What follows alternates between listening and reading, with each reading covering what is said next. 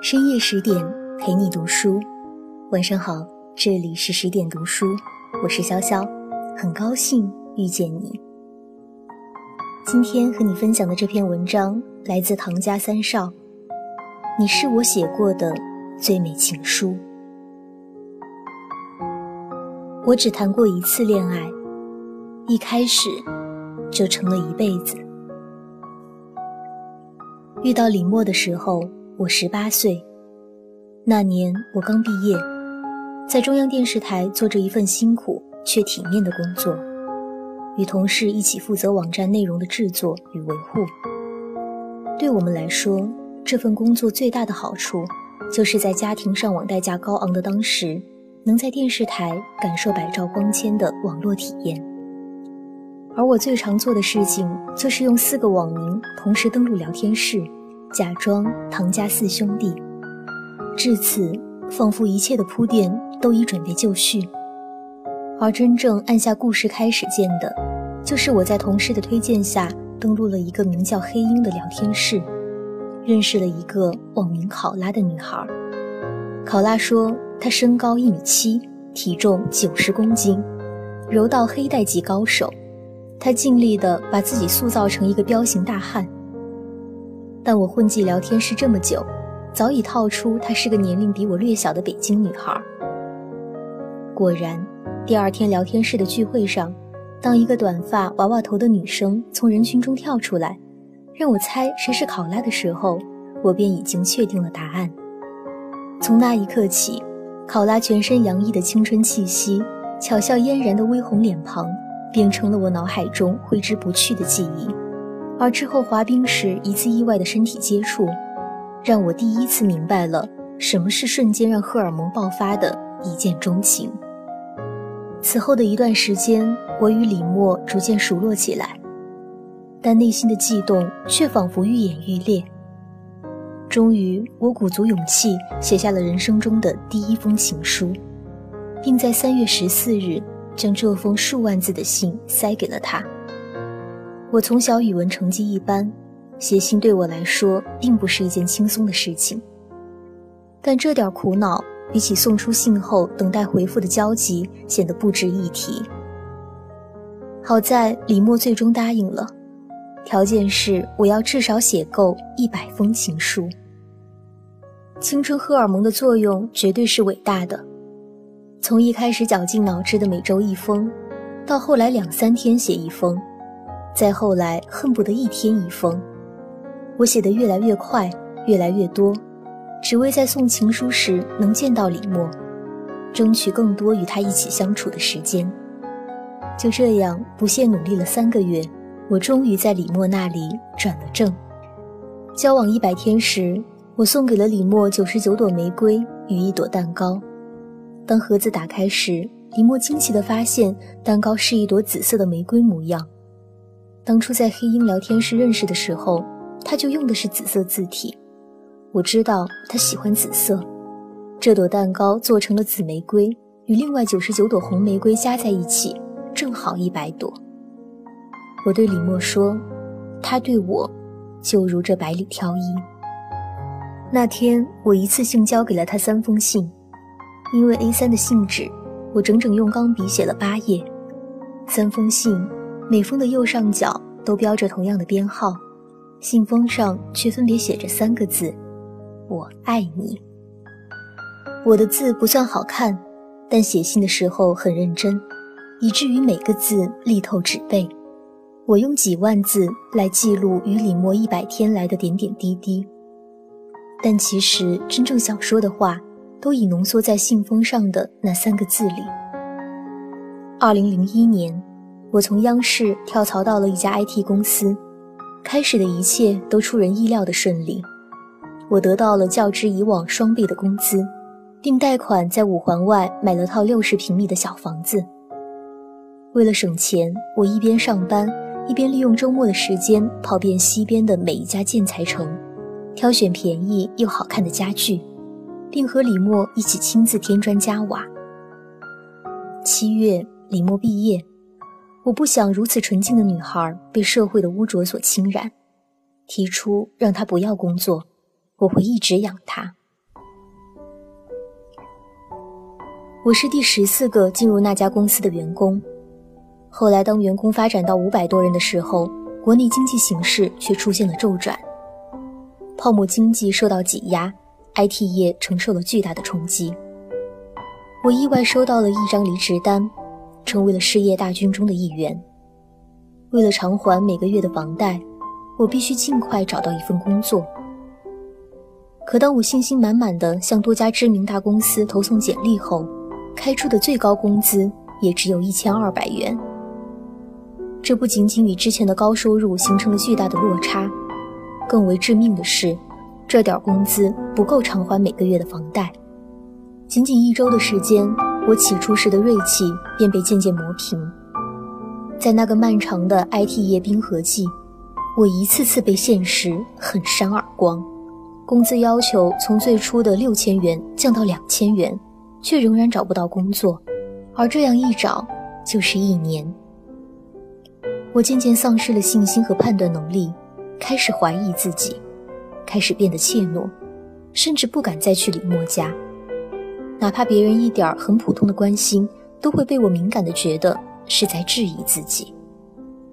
我给李默的信停了，停在了第一百三十七封上，而李默瞒着我，出去找了份工作。二零零三年的一天早上，我又一次从宿醉中醒来。经过厨房时，我看到李默正默默吃着昨晚吃剩的菜与馒头。他吃得很投入，没有看见站在厨房门外的我。我这时才突然明白，为什么家里从来看不到剩饭，因为我不爱吃。李默为了替我节省开支，便默默的都吃掉了。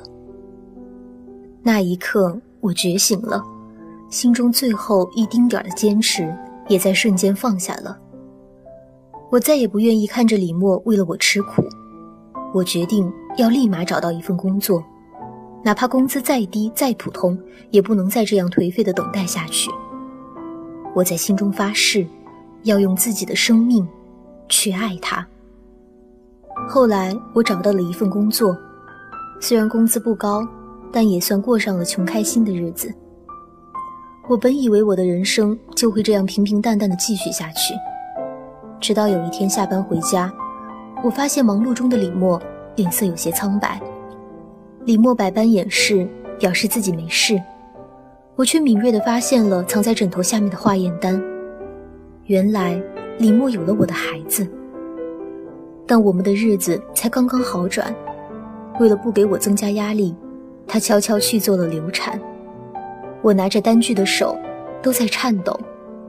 我无法想象这样一个柔弱的女孩子是承受了多么巨大的心理压力，才做出了这个决定。当她看向我的眼里噙满了泪水时，我忍不住抱着她放声痛哭。我当时心里只有一个念头：为了怀中的她，就算付出生命也在所不惜。我一定要给她最好的生活。我的第一部长篇小说《光之子》，就是在那时横空出世的。我答应了要一直给李默写信，却停在了一百三十七封。所以我想写一本书，将现实中无法做到的事情，在小说中去实现，将这本书作为礼物送给他。小说中，我将自己写成人类世界中的懒惰少年，逐渐修炼成强大的魔法师。李默是一位魔族公主，潜伏人类世界。当他身份暴露时，我挺身而出，放弃了原本宫廷魔法师的身份，挡在他身前，护他离开。当时正值网络小说盛行，在李默的鼓励下，我以唐家三少为笔名，将《光之子》一书放在网上发表。万万没想到，小说一炮而红，让我找到了人生的新路途，也获得了不菲的收入。到二零零五年，我连续创作了四部长篇小说，还清了房贷，还买了新车。由于长时间的伏案码字，我的左手食指、中指、无名指都得了腱鞘炎，颈椎、腰椎也常出问题，但我依然坚持着一日两更，绝不断更。我知道我不能停下来，因为身后还有一个需要我来守护的人。二零一二年，我获评网络作家之王称号，很多粉丝说我的书里或多或少都会有三嫂的影子。那是因为我一辈子只谈过一次恋爱，他就是我的全世界。如果不是当初那一百多封情书，从小语文一般的我一定不会走上作家这条道路。如果不是源于对妻子的爱，我不会产生写小说的冲动。如果不是这么多年他的支持鼓励，我也绝对坚持不到现在。二零一五年，奶奶患了脑血栓并失去记忆，我害怕有一天自己也会失去记忆，所以我决定写一本书，把人生中最美好的事情记录下来。这样有朝一日等我老了，还能看看书，想想我与李默的点点滴滴。我给这本书暂定了一个书名：为了你，我愿意放弃整个世界。写到两万字时，事故突变。十一月的一个睡前，我无意中触摸到李默胸前的肿块，心中有了不祥的预感。第二天，我俩来到医院，经过繁琐的检查和漫长的等待，我的心也越来越沉。我永远忘不了李默转头看向我的笑容，那里面包含着尴尬、恐惧、紧张等种种令我心痛的情绪。可惜我的祈祷并没有奏效，李默最终被确诊为乳腺癌。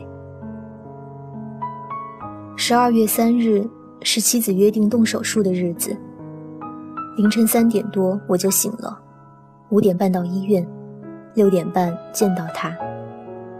七点四十五送他进手术室，忍不住浑身颤抖。当我焦灼不安地徘徊在手术室外时，接到妻子电话，切片结果出来了，是恶性的。医生说要切除右侧乳房。老公，你会不会嫌弃我？听着他在那头泣不成声，我的泪水也喷涌而出。我告诉他，无论怎样，我爱他。始终如一。下午五点，历经了近十个小时后，李默终于被推出了手术室。医生说手术很成功。我看着病床上昏迷不醒的他，泪水也仿佛涌流不止，整整陪了他一夜。李默出院后，我决定把我的新书名字改成《为了你，我愿意热爱整个世界》。因为是他让我明白，所有的坚持都不过是源于热爱。我热爱写作，更热爱他。今年五月三日，李默三十四岁生日，我将刚刚创作完成这本书的十五万字小说赶制了一本样书送给李默。他看到前言里我写道：“有人说，两个人在一起时间长了，就像左手和右手。”就算不再相爱，也会相守，因为早已习惯。偶尔握在一起，不再有心动的感觉。但如果砍掉一只，就会疼得痛不欲生。可我们却不是这样，我们也是一双手，却始终紧握，从未分开。那一刻，他没有哭。只是笑得像个孩子一样灿烂。我记得十七年间与他相识相爱一切故事，并将用一辈子来为他书写这封最美的情书。这篇文章结束了，感谢你的聆听。这里是十点读书，我是潇潇，晚安，祝你好梦。